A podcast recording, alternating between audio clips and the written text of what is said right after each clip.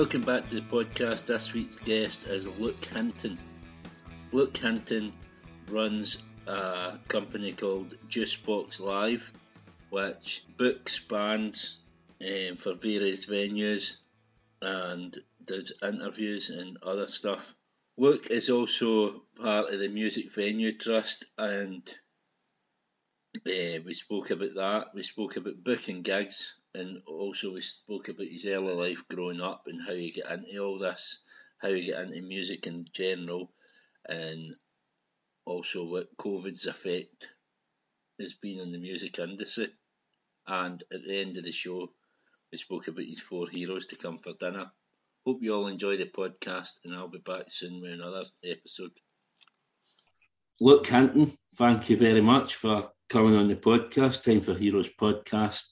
Um, just if you start off, just be telling us where you grew up and what life is like uh, in your formative years and how that led you into the work that you're in now. Yeah, no problem. Um, I grew up in a town called Hemel Hempstead, which is about 25 miles um, northwest of London, sort of between, uh, well, near Watford, uh, well, between Watford and Luton. So there's a lot of we end up in a lot of rivalry between between uh-huh. Watford and Luton football fans, but it's a new town. Um, it's yeah, it, it's something that it's a bit of a wasteland at times. It's one of those new towns where everything's purpose built. Um, has its little pockets of history, but there's definitely a lot of things of lost identities.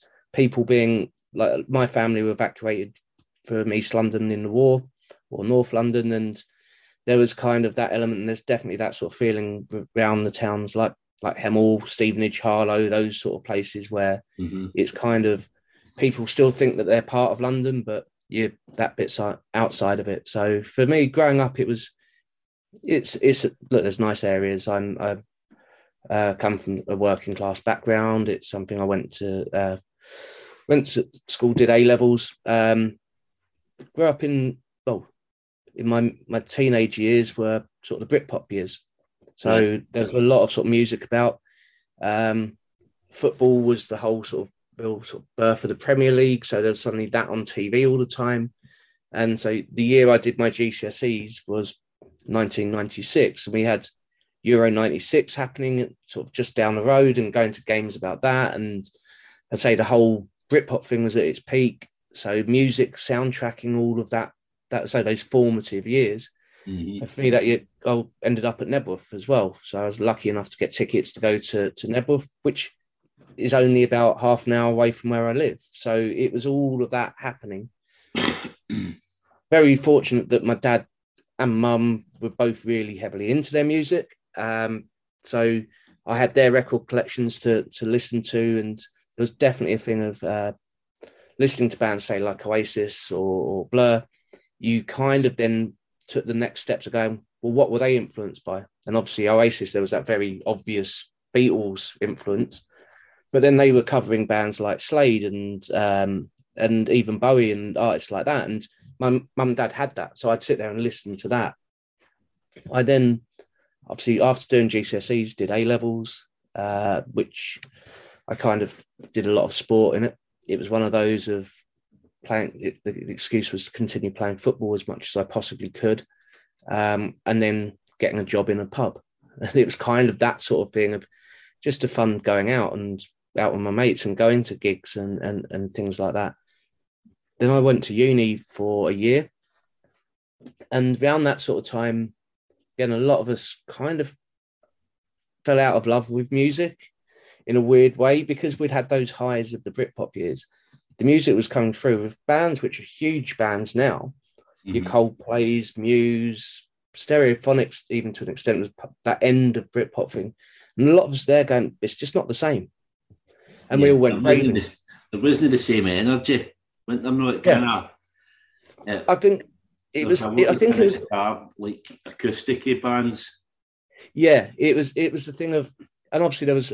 I've seen like there was the Live Forever sort of documentary which kind of talked about it that that sort of mid '90s Britpop euphoria was very drug orientated in terms of things like cocaine.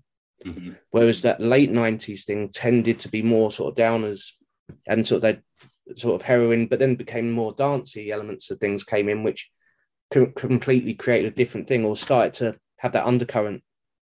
I think which you then sort of saw in the early part of the 2000s.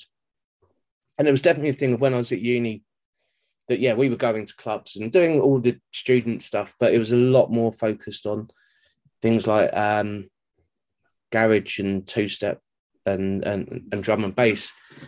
But that was again, but I was going to him going, but this is crap as well.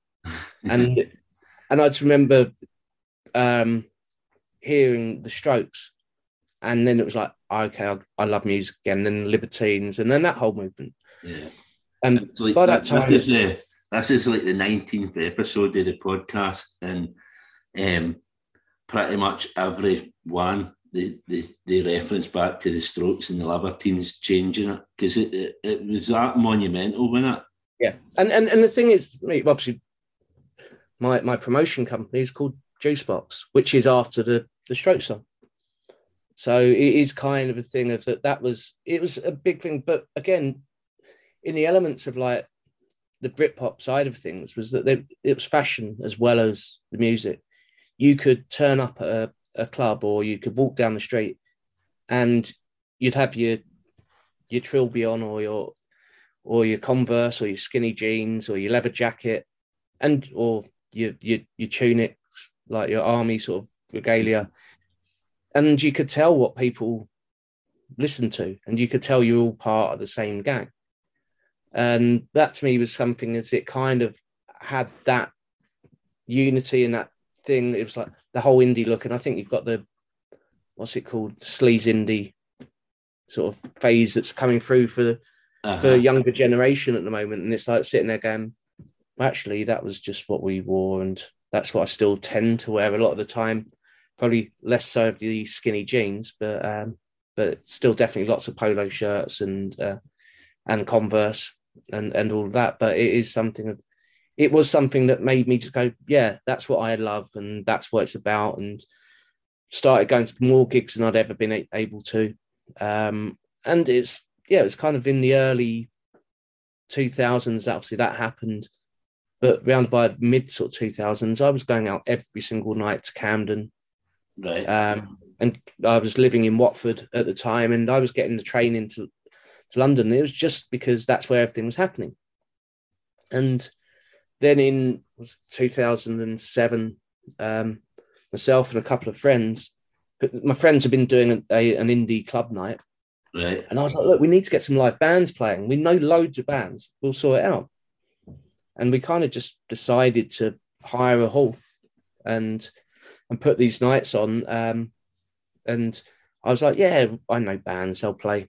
And it was, but it was always let's get some local bands we know, and let's find this band that we're going up to watch in London. Surely we've got these great spaces we can do it. And I'll be honest, we didn't know what we were doing. We didn't have a clue, mm-hmm. but we it worked.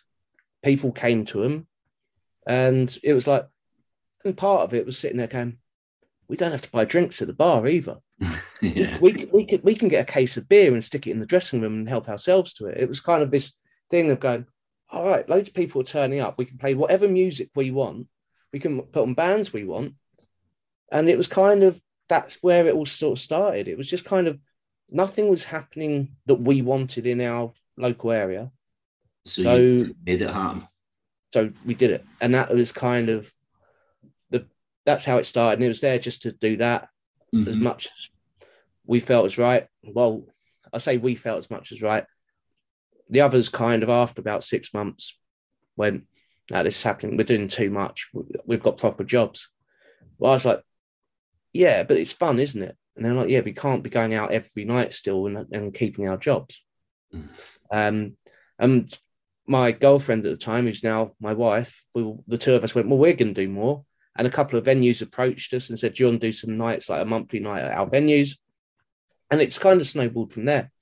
And it was just the thing of, it's just we loved doing it. And it was going to watch live music and discovering great new bands and, and all of these things of it just been, oh, actually, it's just a bit of fun. It's what it's about. And there was never any intention of it becoming what it's become.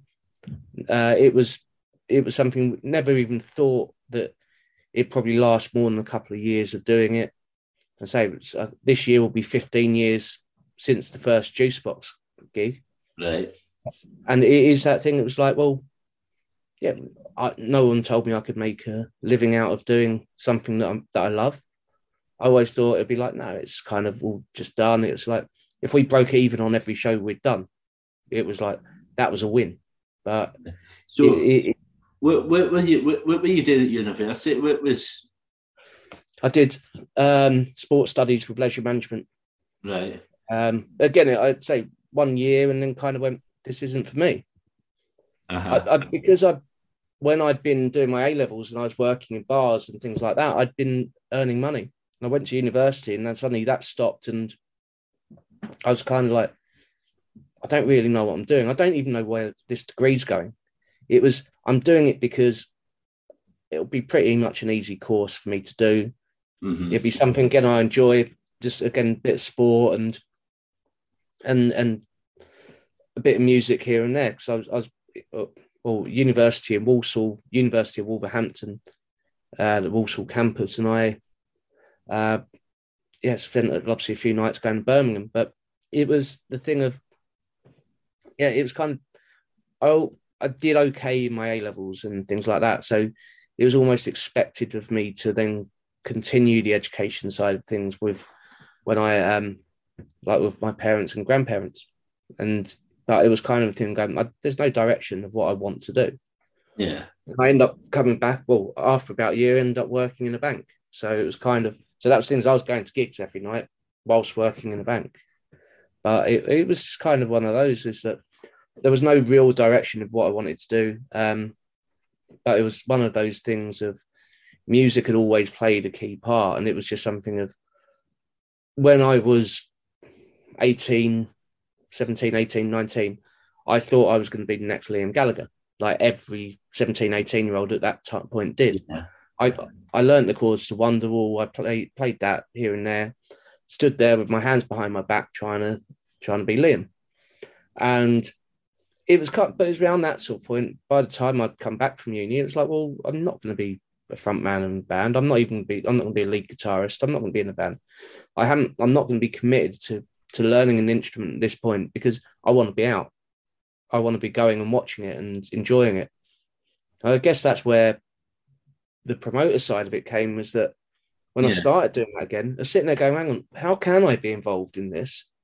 And how can I I I don't want to be a front man. I don't want to be the thing that it's all about me. Although mm-hmm. there's probably enough people probably say that that's not the case. That sometimes I, so my brother or something like that might say that's the case. But it's definitely an element of um, no, actually, I'm. I feel as though I can still get involved and do something. Yeah, well, um, I think this is why that's why there's people like like me and like yourself and all these other people that look get just as much of a passion for the music, but yeah, we've maybe not got the time to put into learning an instrument or you're just no good at it, but you still want to show your passion in another way. So podcasts and promoting and managing or whatever, it's just another way um sticking your love for the music, isn't it? Yeah. Oh no, without doubt. And to me it's the thing of one of the one of the prides of from the very early days is being able to to put on and book and give bands opportunities to play. And those who are more talented than I I ever was, uh, um, uh, and and probably having more more guts than than I ever had to get up there and perform countless times on stage. And it is that that thing of the, those next generation of artists. Again, mm-hmm. 15 years ago, I never thought that look, I'm in a position that I, I'm booking artists for showcase nights at the venues that we program now, who weren't born when the first Juicebox night happened. Right. So it so it is the thing of I would like to think that at some point someone will say to me, "We met at one of your nights, and that your that kid that's playing."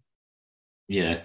Because we met at one of your nights, basically, and it's like that to me will be the next stage of things of people talking to me. We've had people get engaged on stage, and we've had various yeah. things happen like that. But it is the thing of there there was an element of when I started, I was booking, I'd say my peers, but even those who were slightly younger were only five, six years younger than me. Whereas now there is definitely an element of, yeah, I am definitely old enough to be your parent. I am definitely uh, old enough to be a teacher or something. So the way that I feel as though you looked at is changed over the years, and it's something that we've in the in the last four years, five years, have had a focus on developing new people in the industry as well.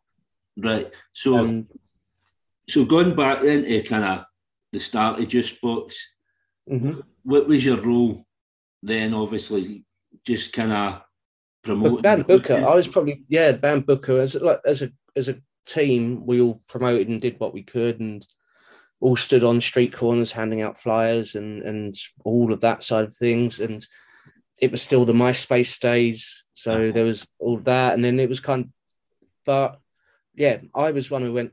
I'll book the bands. I guess I was one who went and spoke to the venues. I kind of got it kind of ball rolling, whereas the other the others were like, well, we've got our local pub or, or bar that we can do our indie night, and we've got a little sort of crowd of 20, 30 people who come to it every week.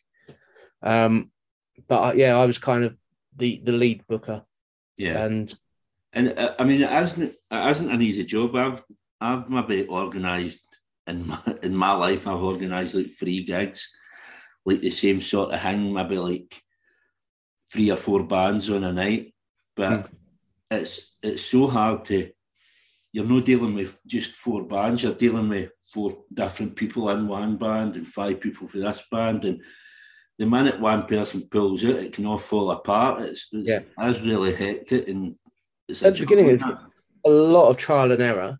It it was something that, in in a way, it was kind of like we booked, say, a lot of the early shows. It was bands and that we knew personally. So it'd be something that bands we'd gone out and supported as fans of them, who or were mates really, and then bringing in a band from further afield. And it was kind of something of doing that to to let's say I think because there was a trust from us to them, um, is that they knew what they were doing, but we were trying to give that thing. Yeah, we we do know what we're doing. We've got a venue and there's a PA, and I think I remember the first thing some of the terminology people using going up, even things like advancing. It was like, yeah, yeah what's that? And it was it was kind of a thing of like working it all out, and it was kind of yeah, it, we can't just learn as we went, and um, uh, it, but it, it, was it was fun. At the end day, I think yeah. I was drunk most of the time as well, so it couldn't. Yeah, well, that's kind of, the first one that I did. Uh, I think I, I think I ended up I get that drunk. I, I had to get carried home because I, I, think I was that nervous. I just I drank so much. But one of the problems that I encountered as well, obviously the the headline band, the hmm. headline band brought the drum kit that everybody else used which yeah. I thought that's fine. I'd worked that out. But the the second band that we're on, the drummer said I can't use this drum kit because it's a four piece drum kit and I, I play drums in a five piece. So it's yeah. like things like that that you you don't realise is going to be an issue until it becomes yeah. an issue. Oh, and it'd be the thing of you sitting there going, okay, you've got everyone's agreed to share a kit, and suddenly one of them goes, well, our drummer's left-handed, and you've given us a 15-minute changeover, and you've got to do this. Yeah. But there has been a thing of learning and going, actually, well, some of that communication needs to be done between the bands early rather than actually as the promoter i'm like well actually to, i've got a technical team now who get involved in that. But it is the thing of going what i've learned over the years is going actually how do you preempt some of these answers?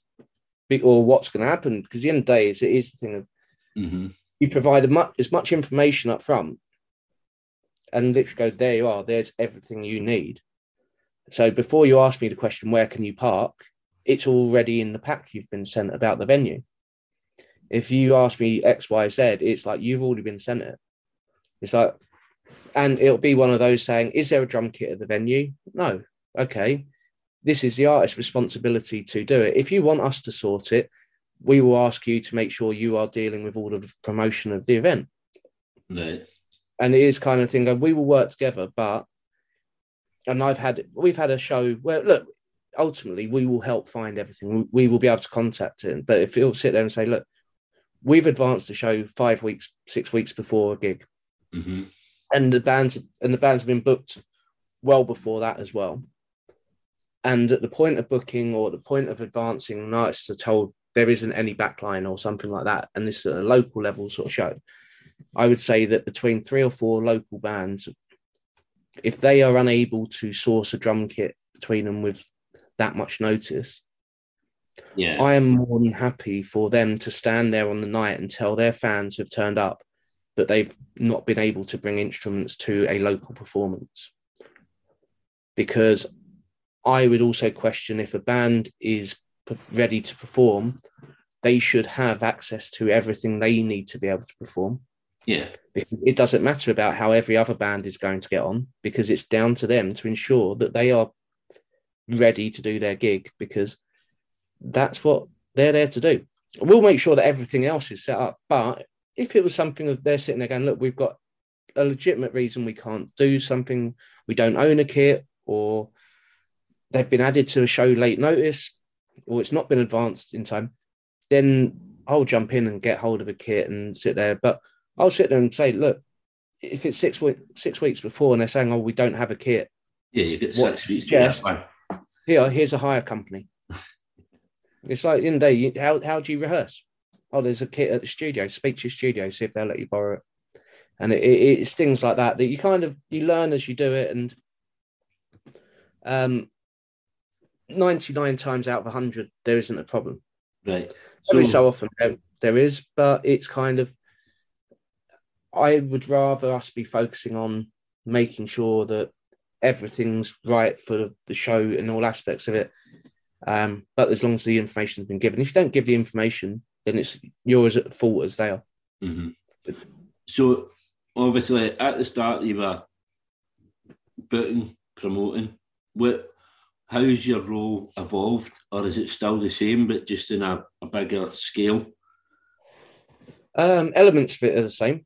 Um, in terms, I am still booking, I am still promoting events, but uh, for probably say eight, nine years, I've held the diary at the Horn in St Albans. So um, I've been booking that venue for that period of time. Um, I now have two other venues that I book or we book uh, the diary for. So one 100 capacity venue, which is the Half Moon in Bishop Stortford, uh, the Horn, which is 200 capacity venue in St Albans, and um, as of last week, the, we reopened a venue called Hertford Corn Exchange, which is um, a 250 currently 250 cap venue, but with the view that hopefully we'll get out to 350, 400 capacity soon once we can Right. get permission for another fire escape. Um, in that time, I've I've been the head book of a small festival, um, but I've also actually in the last sort of eighteen months, two years, I restructured the way it was all all done uh, and all set up. Is that I had previously been running it as a sole trader because uh, it was there was no need for it. It felt no need to do it any differently hmm but with with COVID, there was an element of I've got shows where there's large guarantees attached to them, and the uncertainty of coming out of COVID eighteen months ago, there was like, well, actually, these shows are still contracted.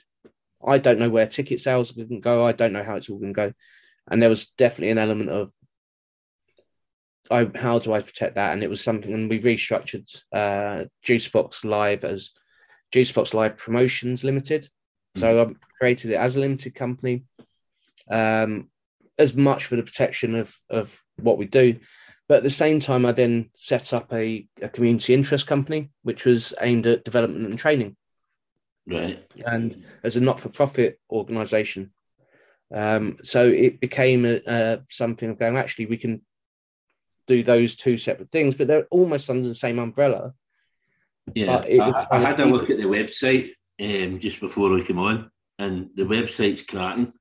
There's tons of stuff on it, obviously like the Juicebox TV stuff as well. Um, that was another COVID thing, and it was something of uh, Mika, who who was the host of it. uh-huh. He um, he's in a, was, was in a couple of local bands. He's in one now called uh, Count Paris, uh, who, and he was there and he got in, and he said, "Look, I'm kind of at a loose end. Have you got any work going?" But no, because I've got no gigs happening. Everything's shut down.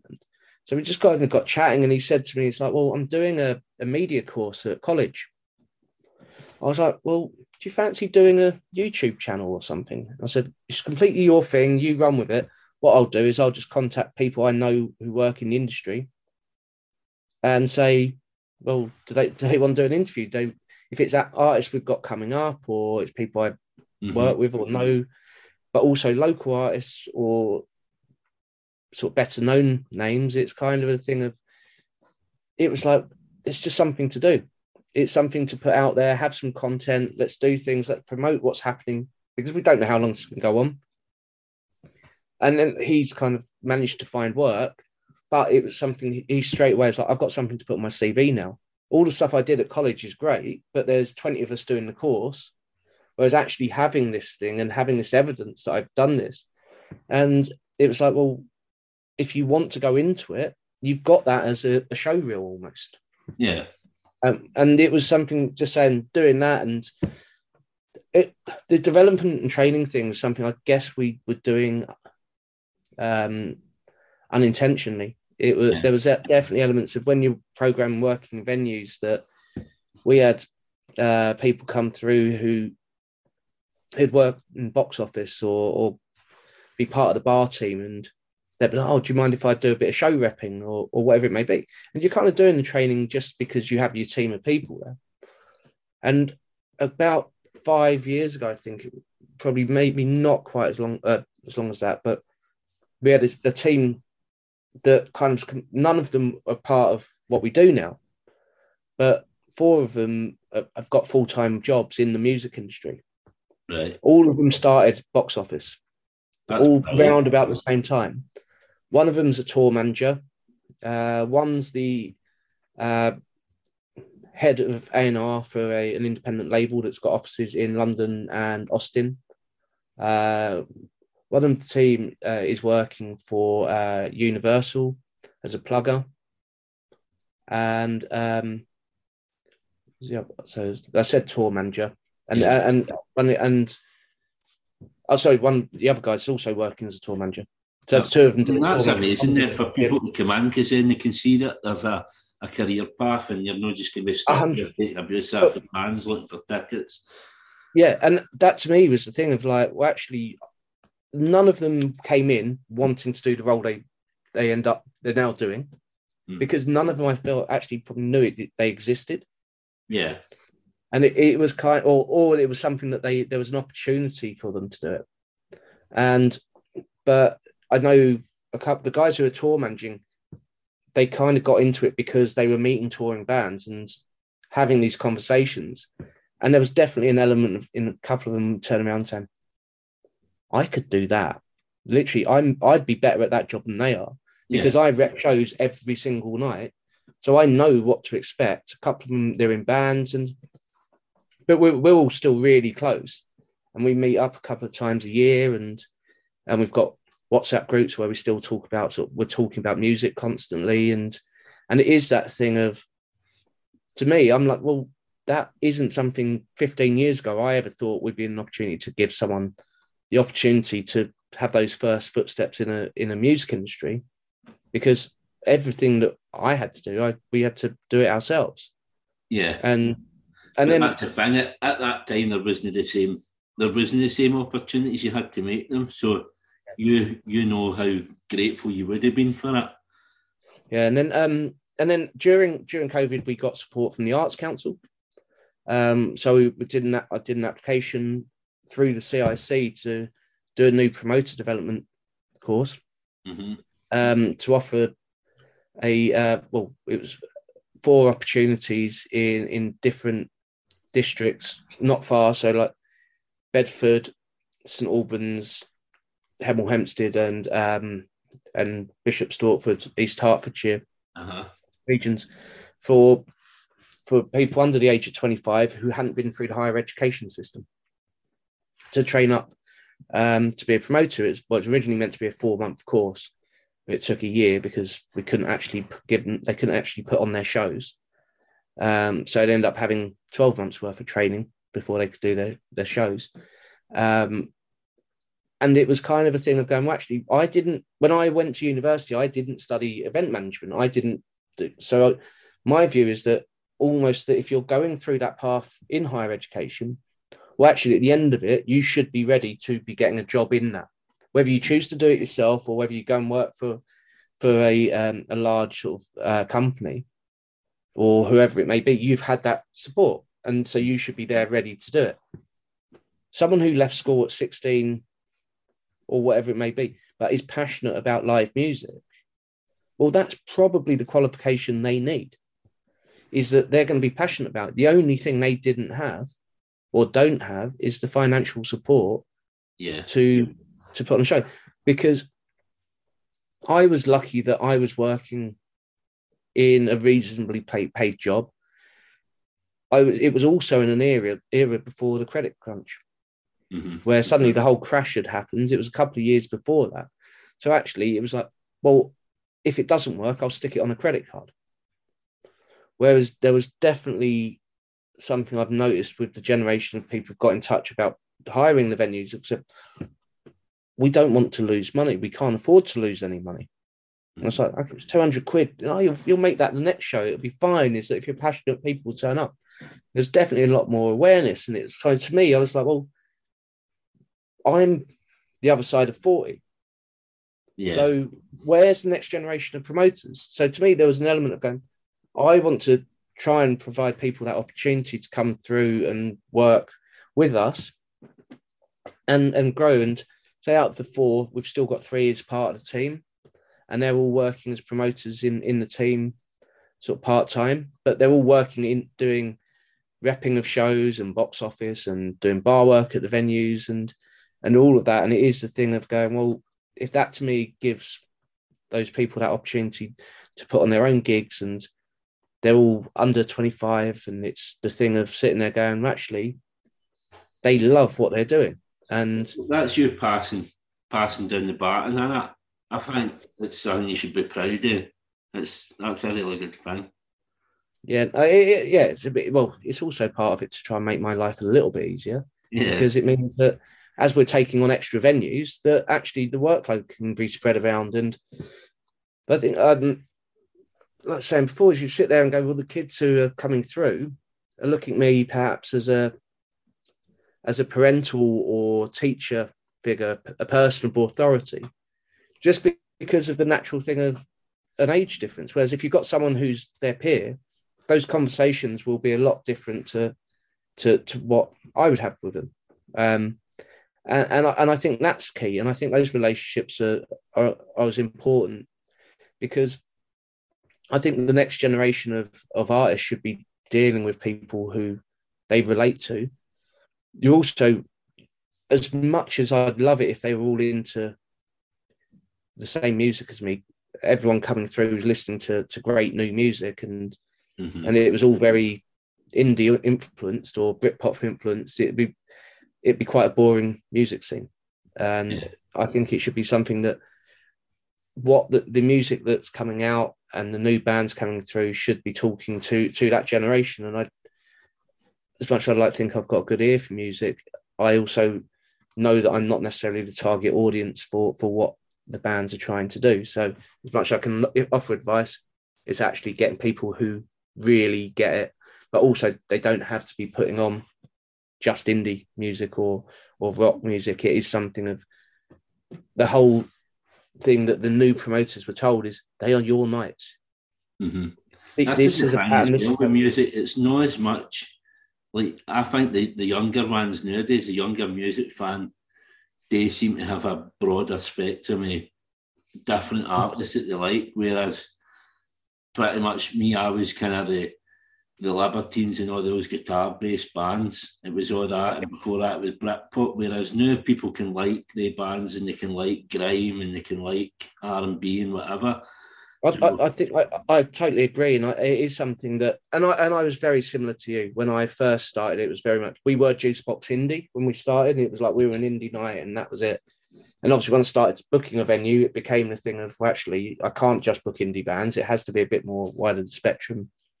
Um, but it then became a thing of getting to know different bands. And and in St Albans, once one of the biggest success stories of artists is Enter Shikari. Mm-hmm. And all the members of the bands have very varying tastes in music. And the thing is, is that there will be things that they were fans of Oasis, but there's also they're fans of drum and bass. And but you listen to their music and you go, actually, I can hear the different influences. And they were there at hardcore punk gigs in the town. They were part of that scene coming through. And to me, it's the thing of it's something when I've offered or done artist development sessions at the venue and done these free entry events and saying to bands, come along watch any event. Literally, if you want to come along and it's a showcase thing or whatever it may be, if you want to drop me a message and get in for free, then I'll sort it out because I want to see you here. Because when you, the, I can categorically say that every band that's playing in their first band, that will not be the band that makes it. Mm-hmm. Because you will be you'll be playing covers, you'll be doing all of the bits because that's you getting out there for the first time.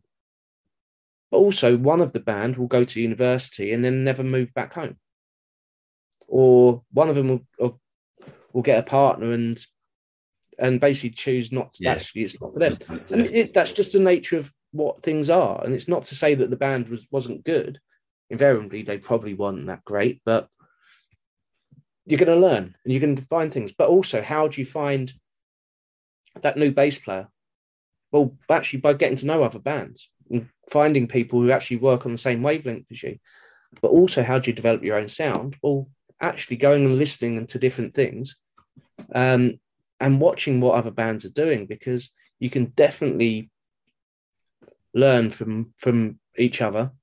Mm-hmm. Um, some of the most iconic front people in the world have undoubtedly stolen the way they perform off others. Yeah, but but to me, it is well. I say stolen. They've used parts of it to their own to their own merit, and and yeah. and I, I think that's I think that's something that it's going out there and being, but you're being supportive of your your local scene. Mm-hmm.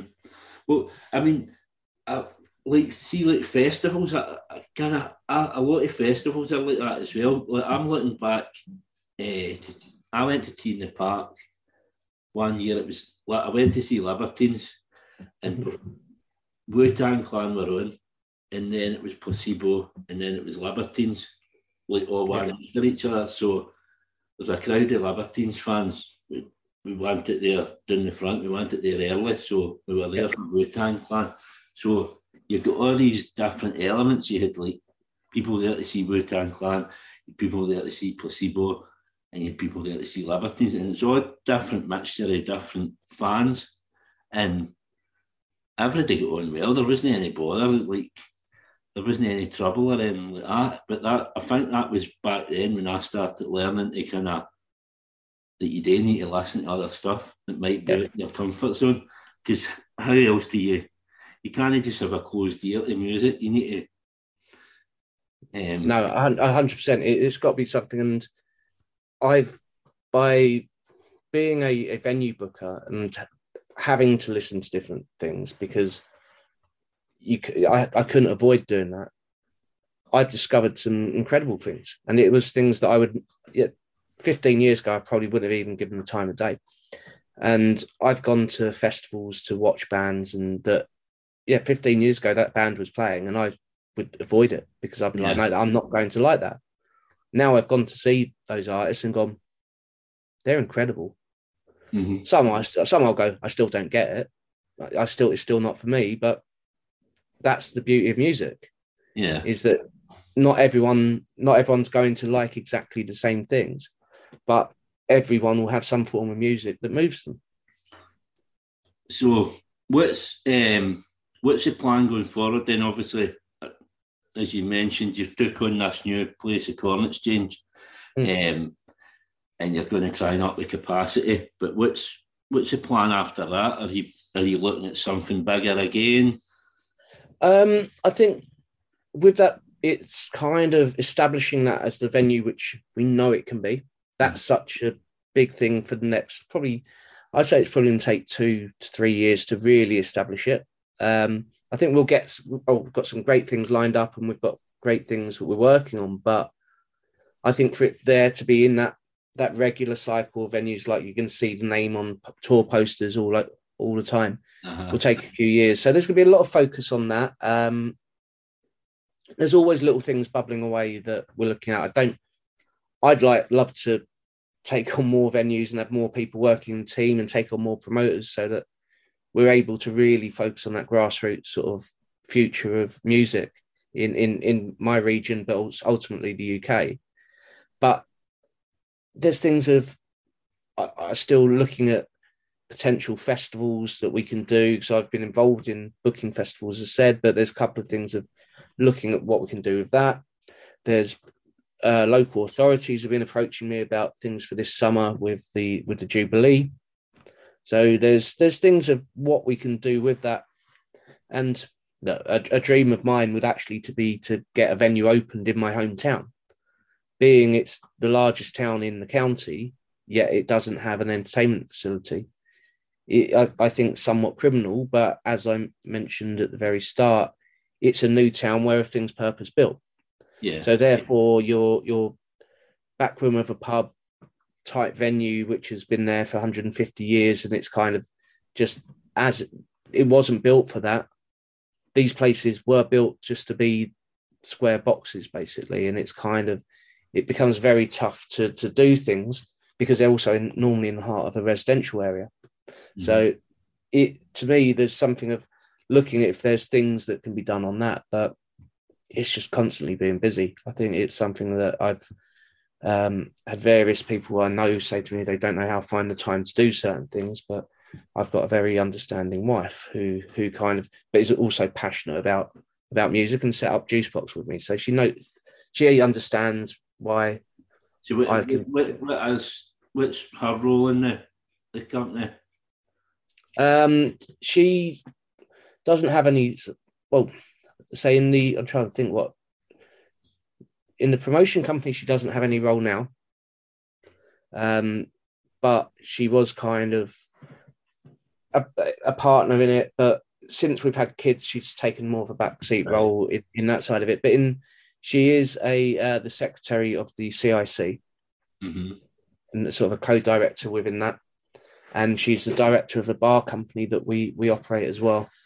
Um, so it's something. So she's still got a few things going there, but she is also a full time mum. Um, yeah, which I say does enable me to kind of be out a lot more than than than I guess most parents tend to be. But then that is the nature of my work. So, um, it yeah, she's very understanding that when I need to be out till two in the morning, I will be driving home at two in the morning, having and it's not like it was 15 years ago where yeah it would be it then be nine o'clock the next day that I'd be rolling in. Um, or uh, and and also going to things like Glastonbury or South by Southwest Festival or the Great Escape or Liverpool Sound City, whatever it may be, where I'm going to check out new new artists.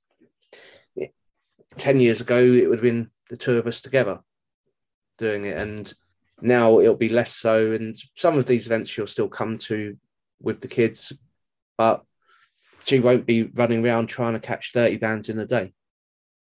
So it is there's definitely a lot more of um, but that's where we brought in the new people and the team that we brought in was because Rachel was having to take less of a um, yeah less of an active role, but uh, is obviously just there, still as supportive of it as ever, and yeah, still pretty much the one of the or brainchilds of the whole whole thing.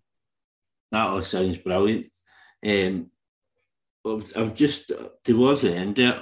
Um, I'd, I'd, like to ask you about this uh, revive revive live tour. Were you involved in that?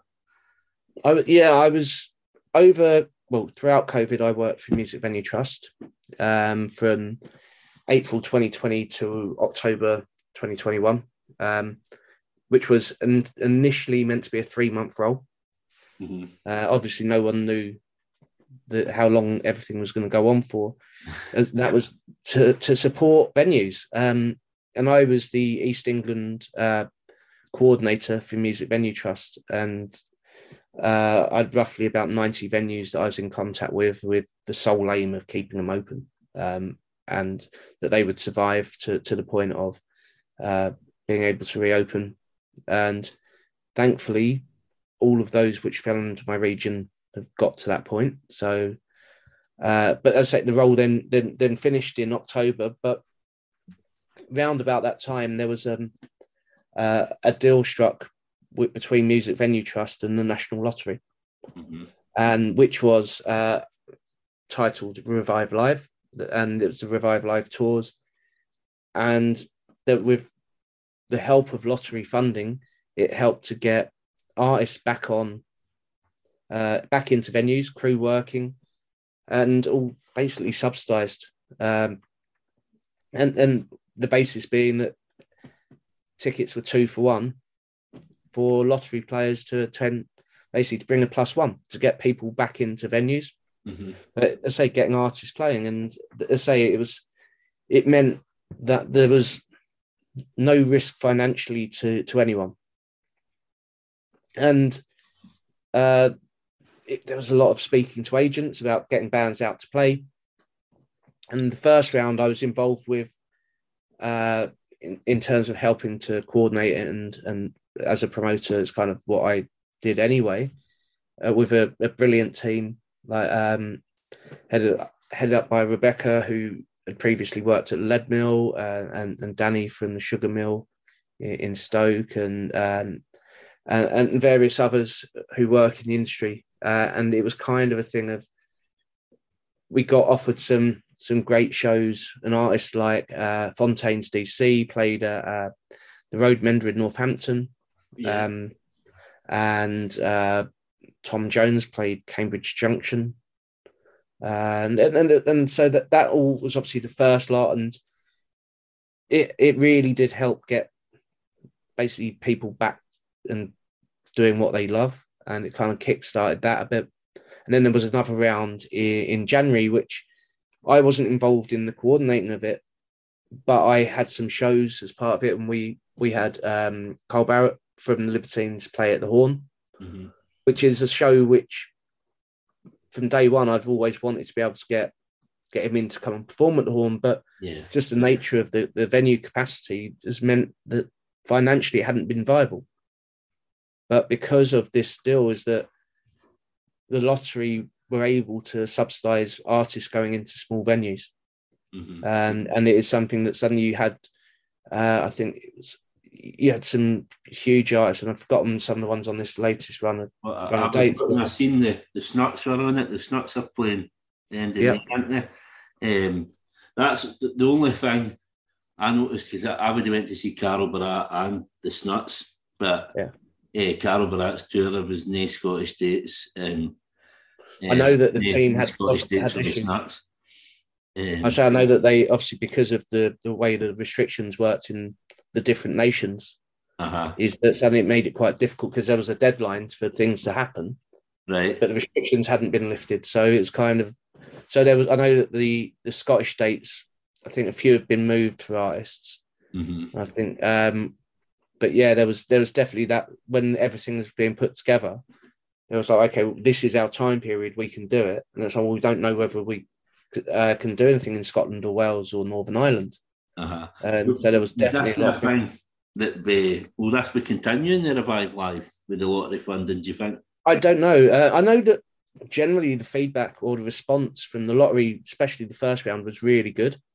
Um, and I, and I, I think it's something that the intention is kind of that the lottery wants to do more for grassroots music, like they have done for sport over the years. Mm-hmm. Like you, every local sports club seems to have had some sort of funding from the lottery, which has helped get facilities up and help increase the, the standards within within sport. But I think it's been perhaps noted that the grassroots music scene has been has been neglected a bit, and that most venues pre-COVID you walked into and the PA or something had been there's there's gaffer tape holding things together and and yeah. all of that, and it's kind of it's like well, what have we been able to buy here and there for it all to kind of work? And it's there's a lot of love and that's that's held the industry together for many years. But it is something going actually a bit of investment into it could help bring these things up a bit. Yeah. And it, not necessarily that everything's identical and you don't walk in, it's just a box of everything being the same wherever you go. And because that isn't what grassroots venues are about. They're about the, the thing. But you need to have something of, you need to know that you're going to have a good sound mm-hmm. when you're going into a venue. And so these sort of things are helping do that and getting people going into three venues is going to just help generate that. But it's that recognition. So I think I'd like to think there'll be more, but I'm not obviously party to those conversations. And mm. if it mm. does, I think it'll be something that could be could be could be a really beneficial thing for for grassroots music across the the country, and yeah. it, it could be something that kickstarts certain things um, for for generations to come. Yeah, I, I mean, I, I, think it's a great idea, like the two for one. Um, just being able to like, I, I go to a lot of gigs myself, just because I, I I'm not really interested in taking somebody and worrying whether they whether they're enjoying it to the same yep. level as myself. But I'd be more inclined to take somebody if it was something like that. I've been to gigs. I went to see Gerry Cinnamon and my pal, and he took a panic attack. Um, ten minutes before Gerry Cinnamon came on, and we we managed to stay for his first two songs, and he's like, "No, I've had enough. I need to go." So yeah. I think that was the last time, and I was like, "No, I'll just start going to gigs myself because I'm not putting yeah, No, it, it, it is something of uh, that. That was one of the first things of round one. There was not not say it was criticism, but there was definitely an element of um, some people saying, "Well, I don't want to go, go with someone. I like going on my own." And it is the thing of I, I then don't want to feel the pressure of having to find someone to go because then I feel as though the venue's not going to be what it could be. So we actually the second round they added you had to have like different levels of tickets that could be bought so people could opt out of taking their plus one because that was one of the things we found in the first round in some of the smaller venues that we put Bob Vylan on at the Horn and it, we sold our 100 tickets then with the plus ones at 200 but there was probably about 140 150 people in the venue because a lot of people didn't bring plus ones or they booked as groups of three. Right. kind of that thing of suddenly was there going well actually the show's sold out but how do you then because as soon as it's sold out not many people then try and get in on the night on, on the off chance. So it was one of those going that's how you try and counteract it. And that's been something that we've had to deal with a lot since coming back after COVID without I say without restrictions fully mm. has been shows that sold tickets is that actually the number of no shows has been a real big thing for for venues not so much for for for promoters and artists because the tickets are sold so in terms of the financial aspect that is kind of they're going well actually the tickets have been sold mm-hmm. so therefore it's like everyone's getting paid based on that. But it's actually the venues have been the things which have then been impacted because, let's say, for argument's sake, you've got a venue that's 200 capacity, but only 120 people turn up.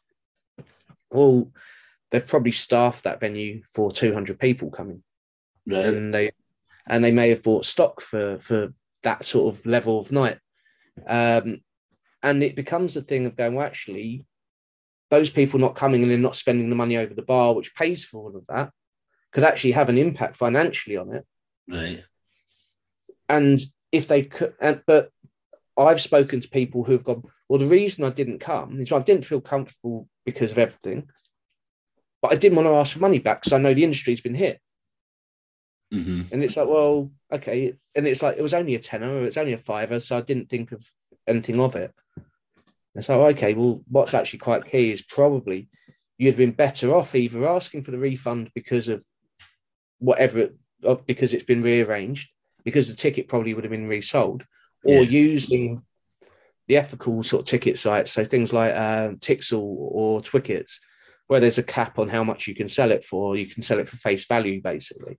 Mm-hmm. And it is that thing of going, well, actually use those sort of things because the venues need people in them the ticket yeah. sold is great, but if the people aren't in there, yeah, that, that's really interesting because like your normal gig goer wouldn't think it like that. And I, I would have probably done the same thing, or oh, well, just no ask for my money back. But it's not until you you put it like that that because, as I say, for me, I'm a promoter. I've got a promotion company, but in terms of the operating of the paying the the rates and the obviously the rent of the building and the the utilities and all of that, well, that's done by the the venue, yeah. and they make their money from the bars.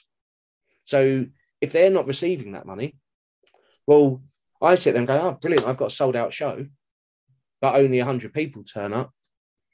Well, their bills don't suddenly drop for it. So I think it is something of well, hopefully things kind of normalize a bit in the next month or two, and uh, uh and we're in a position that there'll be less people feel less anxious about going to things. But that's not this. I know that's not going to change for the next year. Perhaps people there's going to be elements of people who aren't going to feel comfortable going and being in in crowded environments um, straight away. But I think it is something about just people being aware. I think most venues wouldn't have an issue of people asking to get a refund on tickets. Just don't wait for it until the, the very last minute. Don't ask for a refund two hours before doors because the venue's not going to be able to resell it. So if you're thinking, I don't feel comfortable, I don't want to go, I can't make the new date because I booked it three years ago, mm. you're actually better off getting that refund earlier and then giving the opportunity for people to to take the ticket and be there. And again, like I said, it doesn't impact the artist. Well, it does when they've sold out a show and then you look out and they only see 60% of the room. Mm. The, the, the, funny thing is with it, obviously, like when when restrictions kind of lifted, like August, September here, I've, I've been to maybe seven or eight gigs or something between August and Christmas because we'd missed that many gigs that you, you want to go and see everything. But what I noticed, I went to see Billy Bragg and I got the ticket three days before for, and he was playing the Barrowlands in Glasgow, which I've never known to be able to buy a.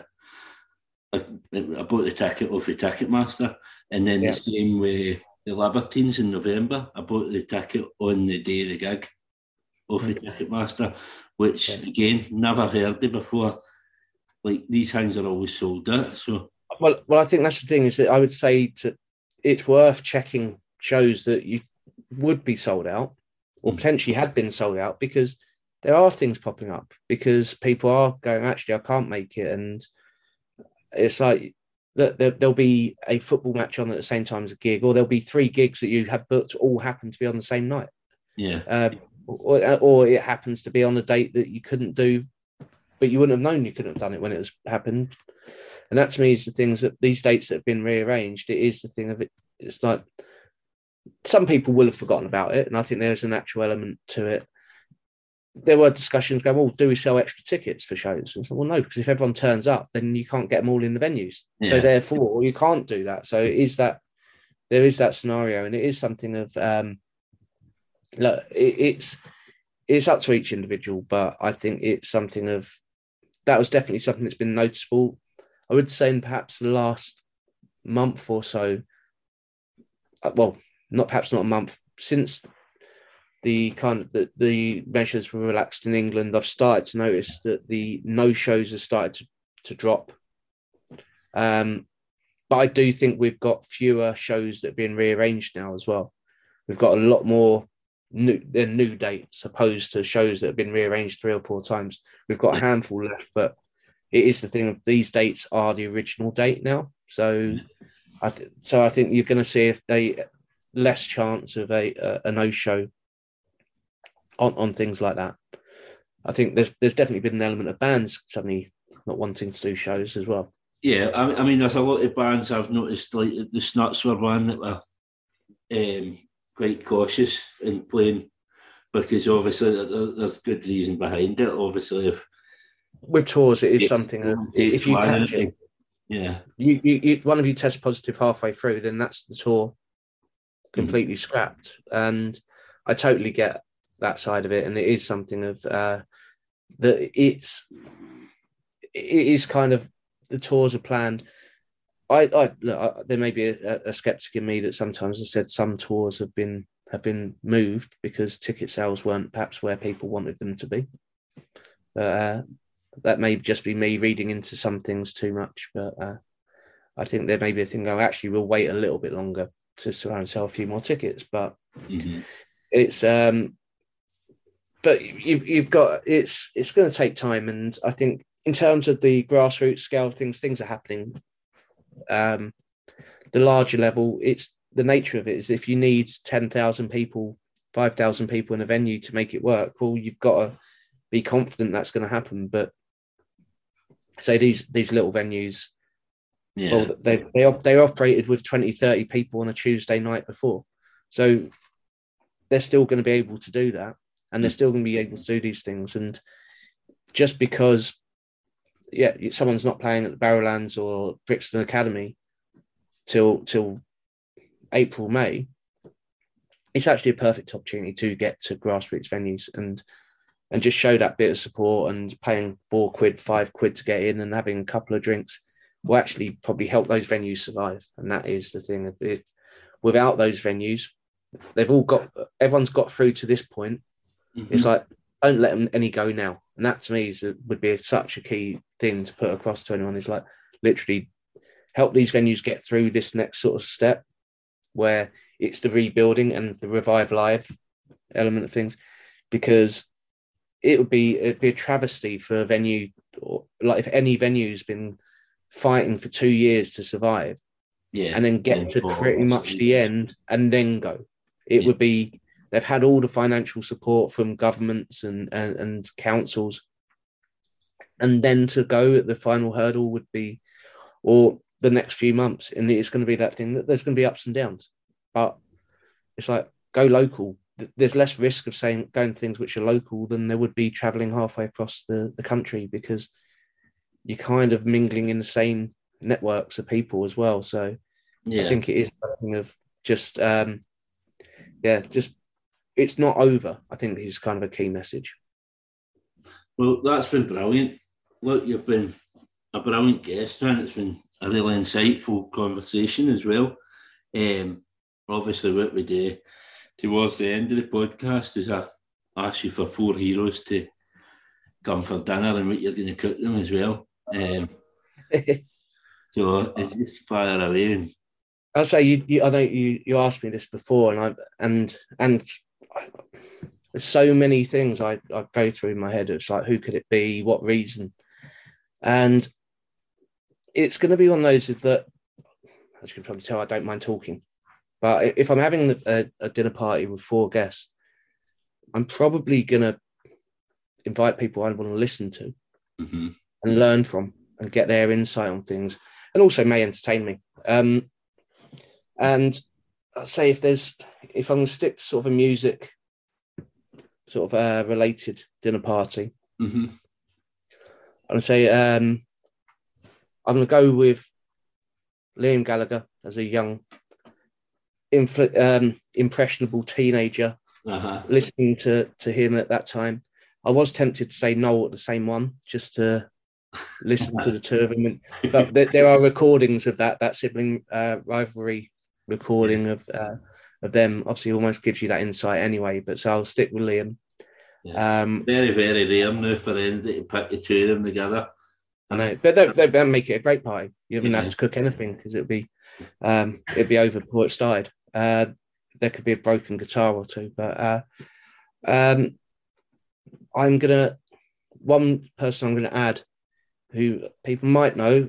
hopefully, they do know. Is a guy called Andy Ross, who is um, who through my 15 years being involved in Juicebox has gone from someone I was introduced to as a band manager and uh, became quite a close friend and a real sort of mentor, and I think an unintentional mentor. And I um, met him out in a pub in Camden that was, was managing a band called Bleach at the time. And me being a big Oasis fan at the time, didn't put two and two together. This guy, Andy Ross, who uh, was working in the music industry based in Camden, uh, was the Andy Ross from Food Records, All right. who had been the guy who discovered Blur. hmm It was actually my wife Rachel was sitting there when he went in to get us a drink. When you do realise that's Andy Ross, as in Andy Ross from Blur. Um, sadly, he he passed away a couple of weeks ago, and he's, I say, one of those people with an incredible passion for music. Shared his knowledge with so many people, so almost like on a sentimental thing for me. But it would be a thing of being able to just listen and chat with him about music, football, all of those things, and someone who's been there and done it. And he was one of the reasons that that Blur v Oasis battle happened. And Yeah. uh, him, him, well, and sadly it didn't happen. But him and Alan McGee were due to go out on tour at some point with their both of their sides of the story, and they became quite good Well, friends. So brilliant as well. yeah, so uh, you mentioned about the, the videos. Mika did a brilliant one with Andy, and I really recommend going back to it. He's got a great story about him and Guns N' Roses. Yeah, I'll, Uh, I'll, I'll, right. I'm, going to put a link at the end as well. I'm going to put a link for you for your website. So that'll be brilliant. Thank you. Um, next one, John Lennon. Mhm. Uh, it's probably quite an obvious one, but he's one of those people who's who, at young age influenced my musical taste through my dad. It was something of he, my dad was a huge Beatles fan, and Lennon was kind of one of those people that just was such an interesting character, and it was something of the way his music spoke to me. It would just be something of having him sitting there. Well, I don't know whether him and Liam in the same room, anyone else would be able to talk because Liam would be asking him so many questions about uh, so many things of how he can continue that legacy. Um, but yeah, for me, just being there. And again, that's kind of the last one. I'm going to go with. There's a few. I, I'm going to say Pete Doherty just for the Libertines thing. Brilliant. Yes, I, I've had the I've had the pleasure of meeting Pete a few times. Um, again, just a, one of those, a bit like Liam, is one of those people that when they're in the room, they light it up. They're they're full of charisma and they are what they are. Um, but always got something to say. Always going to listen to what they they've got to say and have been there, done it, and kind of I think just their experiences of of music is there. But again, there's there's so many more I could have chosen, and one which was close to it again was Amy Winehouse and uh, and some various others. That there's a lot of uh, interesting things in terms of what would I cook them. I don't know. I just tell them. I'll give them a delivery order and just let them order it themselves, and. I'll sit I'll sit back and listen to the conversations and uh, and learn from some very inspirational uh, people. That, uh, they're brilliant choices again. And uh, Pete Doherty for a podcast called Time for Heroes. It's the first time any Libertines have ever been picked as a hero. I, I, I was gonna I was gonna I was considering saying Carl, but obviously because I was Mm. I saw him recently when we put him on, so uh, I'm I, I'm not gonna I'm not gonna sort of throw too much into that because I, obviously I have had lots of dealings with him recently. So Right, I was trying to get. I, I had um, Rab Allan on the podcast um, a few episodes ago. Yeah, and um, at the time uh, recording, they were, they were um, organising James Allan's stag do, yeah, Yeah. and it was Alan McGee, Carl Barât, and Glasvegas all, all gone to Las Vegas. Um, and I was I was like choking to get Carl on the podcast, and I was like, "Ah, if there any chance that you could just invite me to the stag do, and then I can go to the stag do he's on, we can talk about it there. So trying to trying to shoehorn my way into a stag do with Alan McGee, Carl Barât, in like Las Vegas. But I've not had the I've not had the invite yet, so I don't know what's happening. yeah. No, McGee was quite influential to us early on. Actually, he was Mhm. someone. He was one of those that I used to attend, like the Queen is Dead night at um, the venue that's closed down, the Borderline. So we went there a few times, and and um, yeah, it, and it was something of I remember just yeah, big, he was a big influence because the Oasis and Britpop thing. It was something I always listened to the music he brought out, so or worked with. So there was a lot of that. So, but yeah, there's so many people you could invite. And if you ask me again tomorrow, it'd be four completely different people. yeah. You Uh, do but- realise but- as well. I mean, I think you were worried about Liam and John Lennon together, but um, you've also got Liam and Pete together. which could get a bit tasty. Well, well actually, oh, yeah, of course, I, have completely forgot with the with yeah. with the, the yeah the the past relationships. Yeah, so I so if you get space, I'll come to that as well because I think that'd be brilliant to be in the company with him. uh, that's been brilliant. So just before you go, where can what's your website? That's Juicebox. It's uh it's juiceboxindie.com.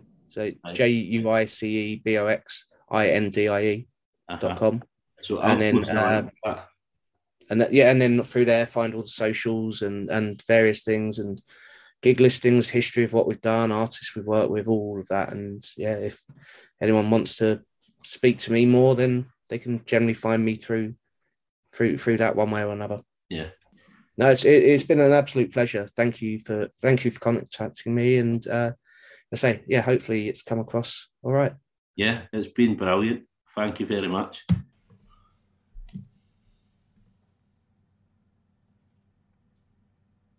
I hope you all enjoyed this episode of Time for Heroes podcast.